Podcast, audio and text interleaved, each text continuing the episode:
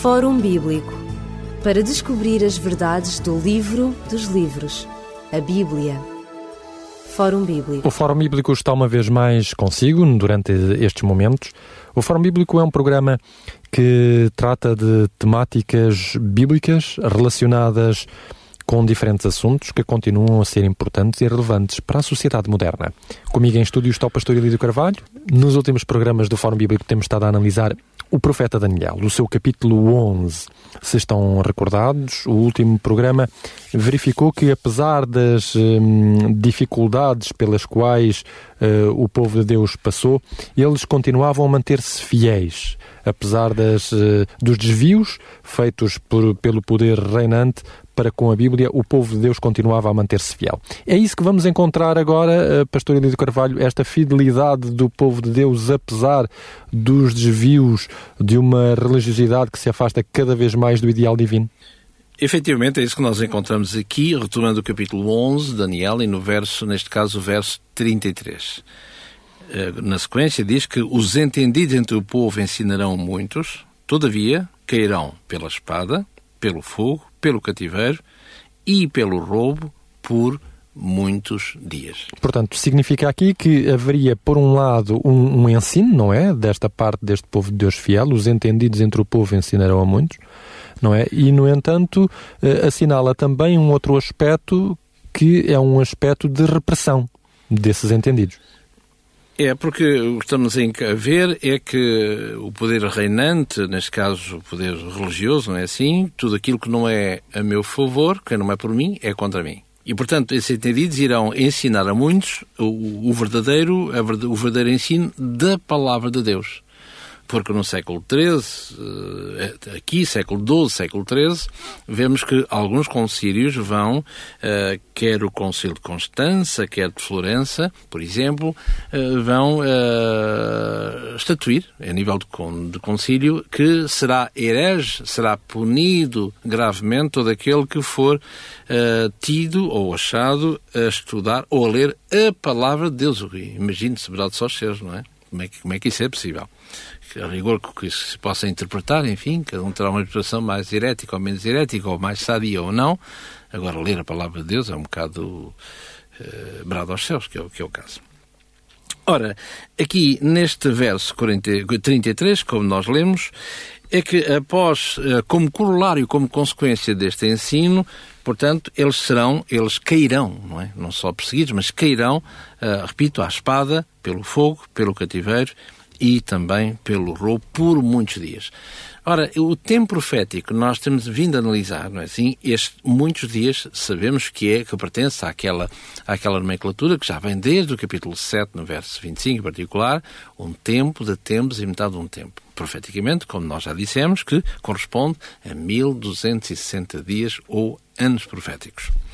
Portanto, que este, este período era o poder, ou melhor, nele se desenrolaria o poder deste poder opressor contra a verdadeira uh, palavra de Deus. E por isso eram tidos como heréticos. Nós já dissemos aqui que, creio que algumas vezes, no passado recente, de que nós, no, há, há, palavras que hoje são pejorativas, são negativas, nós entendemos como tal, mas elas, na sua origem, não têm nada a ver com, com a conotação que é dada hoje, e nomeadamente neste contexto, que é a palavra heresia ou herético. Portanto, esta palavra heresis, portanto, é de onde vem a palavra o herético em português, quer dizer alguém, uh, etimologicamente falando, quer dizer que é alguém que pensa. Não tem nada a ver com, quando se fala herético, a pessoa até fica assim um bocado, enfim. Uh, ora, uh, alguém que pensa. É evidente que, como alguém que pensa, se alguém pensa, é capaz de se colocar questões e é capaz de ver, mas onde é que eu estou? Será que eu estarei no caminho correto? Será que eu estarei a ouvir as lições como devem ser? Será que, será que, será que? Portanto, ao pensar, conduz o pensante à ação, a escolhas. E realmente, aqueles que pensam, eh, como na Idade Média o mostrará claramente, com o nome mais sonante, talvez, para a cristandade será Martinho Lutero. Portanto, aqueles que pensam começam a questionar e a questionar como, como não funciona como são poderes instituídos, não dobram, não é? Mais vale partir que dobrar. Então, a pessoa que levanta as questões eh, vê-se obrigada a sair. Não porque não ame Deus, mas porque aquela, a, a, maioria não está, segundo a sua ótica e à luz da palavra de Deus, em conformidade com essa mesma palavra de Deus. E estaria aqui, em questão, portanto, neste versículo 33, uh, eh, e já que estamos a falar que este período é um período da Idade Média, estaria aqui em questão, portanto, o, o poder da Inquisição? Começa, agora iremos ver nos, no, nestes versículos a seguir, nestes curtos versículos a seguir, iremos ver o auge, digamos, o início e o auge da, daquilo que a história conhece como, como Inquisição. Portanto, ela, a Inquisição vai ser, vai ser uh, uh, criada, se quisermos, uh, sensivelmente no século XII, para combate contra as heresias, da Inquisição ou o Tribunal do Santo Ofício. Curiosamente que hoje ainda existe esse Tribunal do Santo Ofício, não com esse nome, não é? Porque era, um, era uma nomenclatura, uma nomenclatura portanto, medieval e isso assim um bocado estranho, não é assim? Mas hoje tem um nome mais pomposo, não é assim? Que é a doutrina para a congregação da fé. Que, curiosamente, o atual Papa, não é? Bento XVI, na qualidade de Cardeal Joseph Ratzinger, era uh, estava à frente desse, desse, uh, desse pelour, vamos dizer assim, da Igreja Romana em Roma. Quem diria? Uhum. Assim? E, portanto, aqui neste versículo 33 começa justamente a dar-nos essa, essa perspectiva, não é? Uh, há uns que ensinam, mas que de repente são reprimidos. Como diz aqui, todavia, ensinam, mas todavia cairão à, à, à espada, portanto, nestes diversos temas, como dissemos várias vezes, à espada, pelo fogo, cativeiro e pelo roubo, por muitos dias, ou seja, ao longo destes 1260 dias ou anos que terminam, este período que terminou em 1798, portanto, quando as tropas de Napoleão, uh, Bonaparte, sob o general Berthier, vai a Roma para depor finalmente o papado. Que, se, o que é interessante é que se nós lêssemos isto aconteceu no dia uh, 11 de fevereiro de 1798. O que é interessante, dizia, se nós lermos alguma literatura da época, nomeadamente os jornais da época, é dito lá que o papado finalmente morreu. Uh, o que é interessante é que, quando lemos Apocalipse, no capítulo 13, verso 3 e 4, é, diz lá que tem uma ferida mortal, mas que a seu tempo se curará. É uma ferida mortal é mortal, não é? Não tem mortal e depois vai, vai, vai, vai, não é? Mas, curiosamente, mortal e, e curar-se-á a seu tempo. Ora, como dizíamos, eh, portanto, vai ser, eh, vão ser eh, estes, estes iluminados irão ensinar, mas irão ser reprimidos com diversas formas de, de repressão. Nomeadamente, encontramos aqui esta mesma espada. Ora, se nós olharmos no século, logo no início do século XIII, e estamos em particular, particularmente a falar no ano 1209, quando Inocêncio III dá, uh, proclama uma cruzada contra uh, o sul de França, os, os albigenses, é? no, no terra de Languedoc, o sul de França, e onde, em Béziers, onde vai haver uma investida contra os hugonotes e não só, de Béziers. E onde é dito lá, e os cronistas falam, eh, é dito lá na época, é onde mais ou menos cerca, nessa noite, não é? O massacre que é conhecido como massacre de, creio que em português... São Barthélemy. Bartolomeu, ou coisa assim. Exatamente. assim. É, onde, onde morrem, ali naquela, naquela noite, cerca de 30 mil pessoas nesse massacre. E a história conta, é interessante, conta que alguém dirá, mas se vocês matam a torto e direito, como é que, como é que sabem quem é quem? É? E alguém, eh, a história diz que um legado papal disse: Matei-os a todos, porque Deus saberá reconhecer aqueles que são seus. E o que é espantoso é que, após a comunicação desta vitória, entre parentes, não é? Uh, haverá, vai ser celebrado em Roma um Tedeu eh, para, em louvor de graças a Deus, o que é, que é espantoso. Que é espantoso. Muito bem. Depois fala também aqui pelo fogo. Ora, uh, pelo fogo aqui já, já, já é mais conhecido do grande público, não é assim? Pelo fogo no sentido da Inquisição. Aqueles que ao longo, ao longo dos tempos foram foram uh, torturados, foram mortos, foram queimados vivos por essa pela Inquisição que tinha, portanto, obviamente a Igreja por trás e nós portugueses não ficámos imunes a essa mesma Inquisição. Estou-me a lembrar, por exemplo, no reinado de Dom João III, curiosamente o piedoso, curiosamente, estamos a falar de 1533, 1535, quem diria, onde uh, perto do Rocio, não é? Do Rocio, isto é, da, uh, creio que da Praça do Comércio, onde tem a estátua uhum, de Dom José, não é exato. é assim? Onde ali se fizeram alguns altos de fé vindos da Igreja de São Domingos até em precisão uh, de alto de fé até ali para serem totalmente queimados vivos e nós conhecemos, infelizmente, em Portugal, portanto, alguns resquícios dessa, dessa Inquisição. Portanto, a nível, a nível europeu, vamos chamar assim, há nomes como Wycliffe, como Hus Jerónimo de Praga, tanto que alguns foram, estes que acabei de dizer, foram simplesmente sentenciados, condenados pelos diversos concílios e, a, a, portanto, ao suplício máximo que era uh, serem conduzidos à fogueira e ali uh, renderem a alma, a alma ao Criador.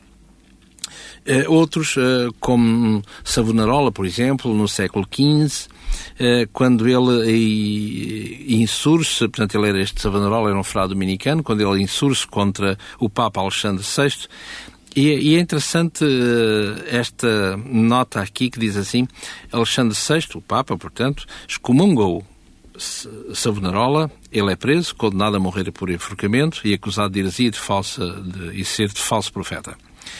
No entanto, é dito num, num, livro católico, num comentário católico a este respeito, diz, num breve exame acerca da postura papal ao longo da sua existência, suscita este breve comentário, passo a citar, os papas podem ter defeitos humanos, e alguns muito acentuados, mas não deveriam causar dano ao respeito que deve rodear a sua pessoa no seu caráter sagrado.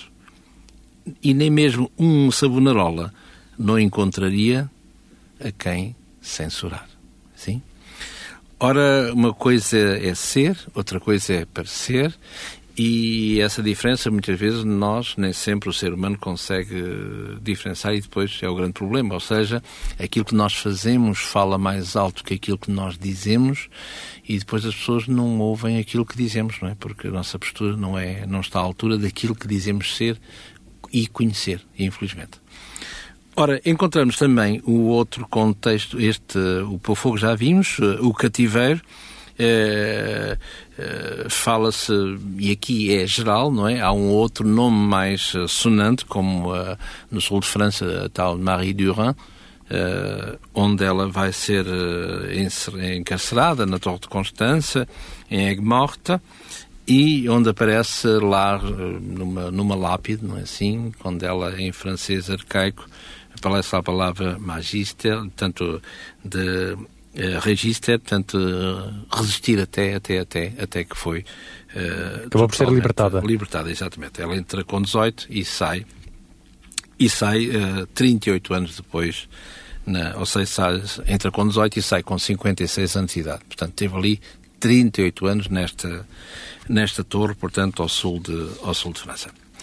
Depois, pela, pela outra parte, pelo roubo e aqui, e aqui é interessante pelo Rô, porque uh, como historiador de, de medieval, é interessante que nós, às vezes, estudávamos várias coisas inerentes à história medieval e, e, algo que me fez impressão que era uh, uh, o papado onde ele estava em todas as coisas, em nome de Deus, com certeza, não é? Em nome de Deus fazia-se muitas coisas, não é assim? Uh, nomeadamente, quando nós lemos os cronistas portugueses, para alargar a fé, vamos até ao norte da África, enfim, e a história irá dizer... Encobria outra... também algumas, algumas dizer, ambições políticas e económicas. Exatamente, irá dizer de outra maneira, a coberta de, de, de, de dilatar a fé, Uh, portanto, dava-se dava que fazer, não é? Aos filhos segundos dos senhores, não tinham nada que fazer, nem tinham nada para herdar, uh, como herança, porque eram filhos segundos. Uh, como filhos segundos só tinham ou o clero, ou então viverem à conta de, de, algum património, e então para que eles se pudessem não ter tanto ócio ou tédio, e ou então nessas campanhas militares em nome da fé, para poder sacar, enfim, ter algum ouro, alguma, algum espólio de conquistas que eventualmente possam fazer, neste caso o norte da África, aquilo que é nosso conhecido Tanger, Erzila, Ora, o que é interessante é que, uh, diz os historiadores, que há, há um triângulo mórbido entre a, a Igreja e a nobreza. E este triângulo resume-se entre três vertentes: entre o roubar, consagrar e ostentar. Portanto, o roubar, entenda-se, na, na, na, incursão bélica onde eles uh, acompanhavam e tinham o seu espólio, onde esse espólio era consagrado na igreja, ao Deus, é assim?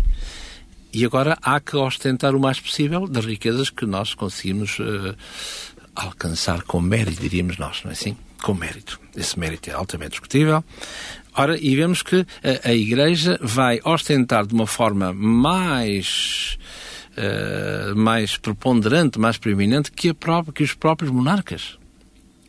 E, no entanto, ela sabia tão bem, como todos, ou melhor, de onde vinha todos aqueles proventos. Sim? Em nome, em nome de, nome de Deus.